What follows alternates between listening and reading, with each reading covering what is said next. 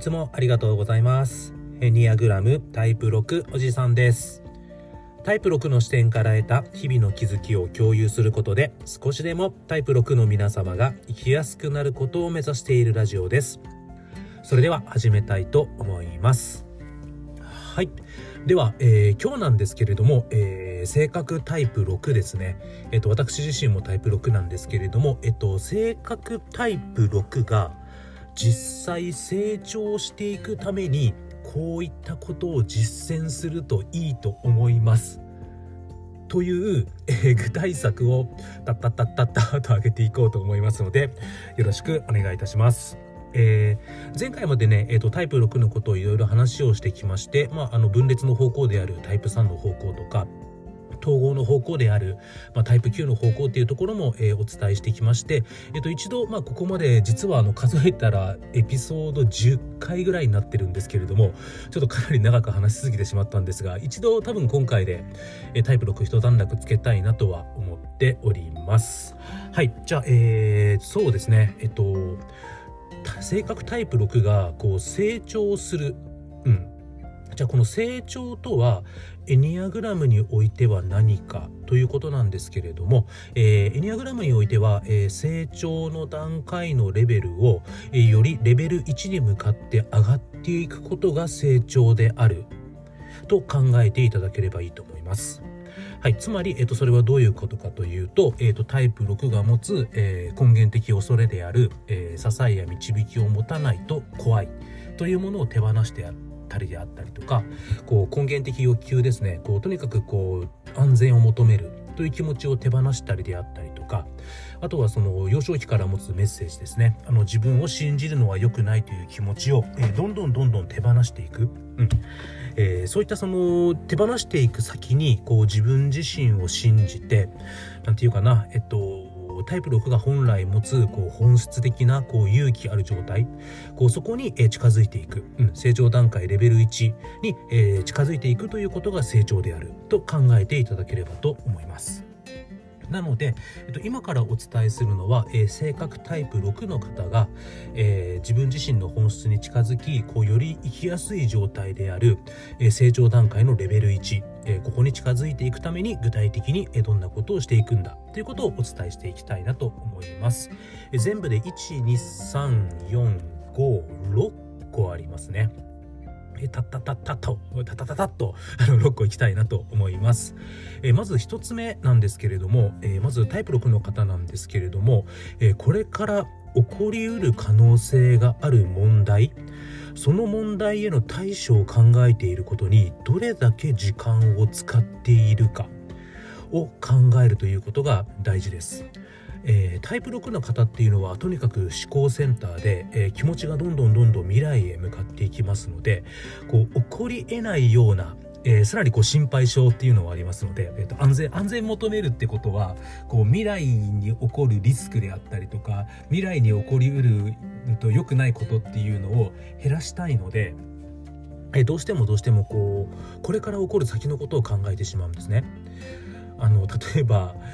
えー、と今こう自転車乗っててあの目の前のあの角から人が出てきたらちょっと怖くてその時ちょっとどう避けようとか あのそんなことを考えるんですよね。あの例えば今目の前にいるこの人にこういう声かけをしたらこういう反応が来る気がしてじゃあこういう反応が来たらこういう風にしようみたいな ことを考えがちなのが実はタイプ6の人だったりするんですけれどもあの僕を含めこうタイプ6の人が一回考えてみてほしいのがじゃあ自分がこう想定した出来事のこうどれだけが起こったかって言われるとおそらく9割9分起こってないんですよね。そうするとこう9割9分起こらないようなところまでむっちゃ考えちゃってるってすごくこうなんていうかな頭の使い方としてもったいないかなって思っちゃうんですよね。で実際こう起こりもしないような未来のことを想定することに頭を使ってしまうということが実際目の前の本当の身近に今すぐ解決しなければならない問題に取り組む力それを著しくこう下げているんだというところに対する、えーぜひ気づきを、えー持っていただけるとタイプ6の方はいいのかなと、えー本に、え書いてましたのでこれがまず1点目ですね。あの意外と先々のこと考えてもそれって起こってないよねって。じゃあそこにすごく頭のリソースを使うぐらいだったら、えー、と先のこと考えるのちょっと減らして今目の前のことに集中した方がいいよねっていうのが1点目です。はい、えー、次2つ目ですね、えー、目標とか目的、うん、自分が頑張ってきたことを達成した瞬間その瞬間をしっかり味わいましょう。ということになります。えっと、タイプ6の方っていうのは非常にこう不安と恐れを持ってますのでこう例えば自分の目標を達成する。例えばじゃあ大学第一志望に合格するとか営業目標を達成する、うん、とか、えっと、何時までにこの仕事を終わらせようって決まったのが終わるみたいなこういろんな目標を達成した瞬間に次の不安が出てくるんですね。例えばこう第一志望に受かったやった友達できなかったらどうしようみたいなやつですかね。うん例えばその営業目標達成した、やったでもまた来月の営業目標を持って上がったらどうしようとかね。あの、そんな感じで、こう、何て言うかな、せっかく頑張ってしかも努力できる人なのですごい頑張って努力して目標を達成してもすぐその次のその目標を達成したその瞬間をあまり味わうことなくすぐ次の不安に行ってしまう。というのがこうタイプ6の方が起こしがちなことなんですね。あの場合によってはこの目標を達成することによって自分自身が妬まれてもっと悪いこと起こったらどうしようとか思っちゃうこともあるんですよ実際。でもあのそれをやるんではなくてこうタイプ6が成長に向かっていくためにはやはりまずその自分自身が頑張って達成した目的とか目標の達成の瞬間をしっかり味わうそのことが大事であると言われていますこうタイプ6の方っていうのはそもそも自分を信じるのは良くないってあのもう無意識的に思ってますのでこう自分自身の能力とか力っていうのはあんまり信じられてないんですね。だからこそ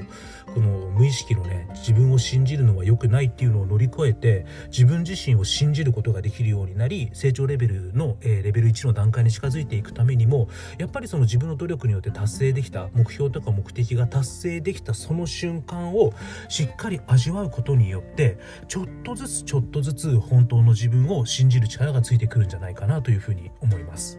はい、なので、えっと、2つ目は何かっていうとこの目標とか目的の達成の瞬間をやはり一度しっかり立ち止まって真に本当にあの味わいましょうというところになります。はい。次、えー、3つ目なんですけれども、えー、自分自身がどんなものとかどんな人とかどんなものを信じてじゃあどういうふうに自分自身がその決定をしていくのか。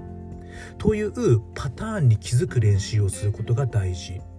ということになります、えー、特にタイプ6の方っていうのは不安やも恐れですね、えっと、支えや導きを持たないことを恐れていたりとか、えっと、安全を求めていたりとかこう自分を信じては良くないって思ってますのでこう他の性格タイプに比べてもこう自分自身に時間、えっと、自信が持てない時間帯っていうのがちょっと多めなんじゃないかなと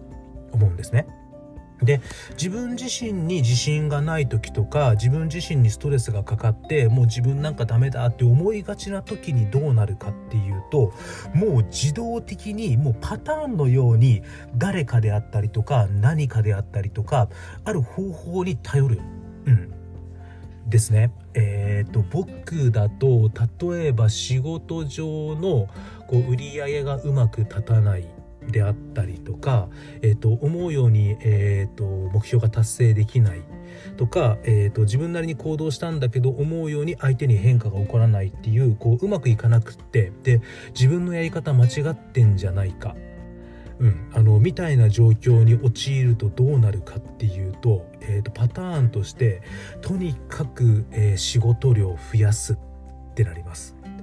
で仕事量を増やせばこの状況を改善できるんじゃないかって言って改善できるまでとにかく仕事量を増やし結果オーバーワークになって熱出してぶっ倒れるっていうパターンを持ってます。で、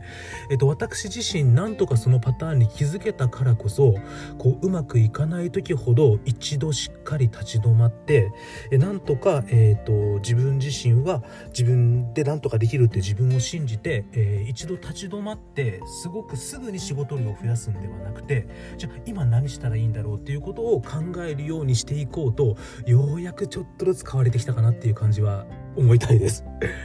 はいそうですねであのなんだろうなこう特に自分自身に自信がなくて自分がうまくいかない時に例えば誰に頼りがちとか、うん、どんな考えにすがりがちとかこうどんな行動に起こりがちっていうパターンをやはりこううまくいかない時ほど自分を客観的に見る力ってタイプ6はすごく強いので、うん、あのそういったことができていくといいんじゃないかなっていうふうには、えっと、感じております。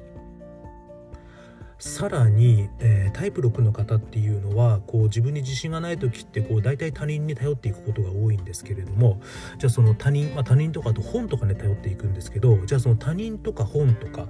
うん、それが答えがないって気づいた時にすごくこう怒りが出てきたりであったりとかその頼った人とか頼ったものに対する拒絶感が出てきちゃうんですね。でその怒りとか拒絶感自身にも気づくようになっていった方がいいと思います。結構これ無茶な怒りじゃないですか。勝手に自分が自信なくしてで勝手に自分の中のパターンでその人を頼ってとかその本頼ってでも結局その人とかその本に頼ってもうまくいかないってなった時にその人とかその本良くないやんって怒るってこれむちゃくちゃ自分勝手じゃないですか。さすがハーモニクスタイプね、あのー、反応的タイプのね、あのタイプ6、あの、うまくいかなかったら感情的になるっぽいなとは思うんですけれども、えっと、なんだろうな、えっと、特にうまくいかない時にこう周囲が答えを持ってないって気づいた時の失望怒れ怒り恐れっていうもの自体に気づけるようになる。うん、そのことによって例えばそれが他人であった時にその怒りとか失望とか恐れをぶつけてしまうとその人との関係性が壊れ、えー、どちらかというとそうするとタイプ6が持つ、えー、支えや導きが減ることになるんでどっちかっていうと成長レベルの段階下げる方向に行きますので、うん、なやっぱりこう特に自分が自信がない自分がストレスが、えー、かかっている時にこう自分がどんな人を頼り、どんな行動を起こしがちどんな言動、うん、どんな言葉を出しがち、うん、どんな風に、えーなりがちかっていうそのパターンをとにかく、えー、客観的に見てタイプ6それ得意なんで客観的はなのでそれを知っていくってことがむちゃくちゃ重要だと思います。タイプ6がそういったパターンに陥る裏側にあるのは、え超自我だそうです。はいえー、子供時代に自然と、え、身につけた何々すべきという考え方ですね、え、時間は守るべき。約束は守るべき。困っている人がいるのであれば助けるべき。といったったこう超自我、えー、自分自身が無意識に持っている倫理観に非常に従いやすいのがタイプ6です、えー、カレン法内の追従型ですね。タイプ1タイプ2タイプ6になるんですけれどもタイプ6自身もその自分自身の無意識な超自我にものすごくこう従いがちです。でその長自我に従った結果として、ストレス下で助けてもらおうと思った時にうまくいかないと怒りが生まれるんですね。うんえーと、おそらく長自我の中で、えーと、自分が、えーと、自分は困っている人がいたら助けるという長自我を持っているのでその逆パターンで自分が困っているんであれば助けてもらうべきっていうのももしかしてあるのかもしれないんですよね。うんあのー、そういったことを知ることによって、えー、タイプ6っていうのは着々と、えー、成長に向かっていくとのことです。えっとですねこうタイプ6が多分大切なのはえ超自我のメッセージシュッと英語で言うとシュッとマスト何々すべきですね。ここからやはり1と2ですね。どうしたい何したいに切り替えていくっていうのがあの特にタイプ6にとって重要なんじゃないかと個人的には思っております。そうですねあの6個中3個話して15分経ったんで あの今日ちょっと一回ここまでにしていこうと思いますえっとタイプ6がね、えっと、成長に向かっていく、えー、成長段階のレベル1ですね、えー、自分自身のこう性格システムねえっと支えや導きが欲しいとか安全でありたいとか自分を信じるのが良くないっていう、えー、ところを乗り越えて、えー、自分自身が持つ本質に近づきより生きやすくなっていくための実践編、えー、今日3つお伝えしました。えっと、まず1つは何かというと、えっと、これから起こりうる可能性がある問題にね、えどれだけ時間をかけているかに気づきその時間を、えっと、本当に1分1秒でもいいので、えっと、目の前のこと目の前の問題を解決することに、え使っていくことが大事だと思います。そのためにはこう瞑想が大事と言われています。思考を鎮めるということが大事というですね。はい、で2つ目は何かっていうと、えー、目的とか目標を達成した瞬間に一度立ち止まってじっくりその瞬間を味わいましょうということになりますね。えー、自分に自信の持てないタイプ6だからこそせっかく努力して得た結果ですねその結果をしっかり味わうことによって、えー、自分自身に自信を持てるということに一歩一歩近づいていくんだと思います。はいえっと、そして、えー、3つ目ですね、えー、特にあのうまくいかない時、えー、ストレス下にある時自分に自信がない時こそ、え、自分が自動的にどういう人に頼りどういう人に行動し、えー、どういう人に頼りどういう言葉を発し、え、どういうふうに行動するかという手順やパターン、え、それに気づくことが大事です。そしてその裏側にある超自我ですね、えー、自分自身が持っている倫理観に気づく、えー、気づけないなり気づけないまでも何、えー、て言うかなシュッと何々すべきで行動している自分に気づきそのシュッとではなくてワンとトゥー何をすべきではなく何をすべきかではなくて何をしたいかにより従って行動できるようになっていくといいんじゃないか。というのが、えっと、タイプ6が成長に向かっていくまず、えっと、6個中の3つの実践になりますので是非、えー、ご参考いただけると嬉しいなと思います。そうですね。あの個人的にはやっぱタイプ6むっちゃこう常に頭使ってましてでポイントは多分頭使ってる時間減らしてとにかくこう頭が静かで落ち着いてる状態を作るっていうのがかなりポイントになるんだろうなと思ってますあのその中で個人的には瞑想はしないんですけれどもあのすごくこう神社に行ったりするのが好きでであの神社に入ってる時とかあの神社にこうお賽銭入れてこう手を合わせてる時ってああいう時って結構思考が静まるんですよね。なんでそういった時間をやっぱりタイプ6としてもすごく大事にしていきたいなって思いました。じゃあ今日もあのたくさん聞いていただいてありがとうございました、えー、次回は、えー、タイプ6の成長を助ける実践残り3つについてまた掘り下げていきたいと思います。じゃあ今日もたくさん聞いていただいてありがとうございました。エニアグラムタイプ6おじさんでした。それでは失礼します。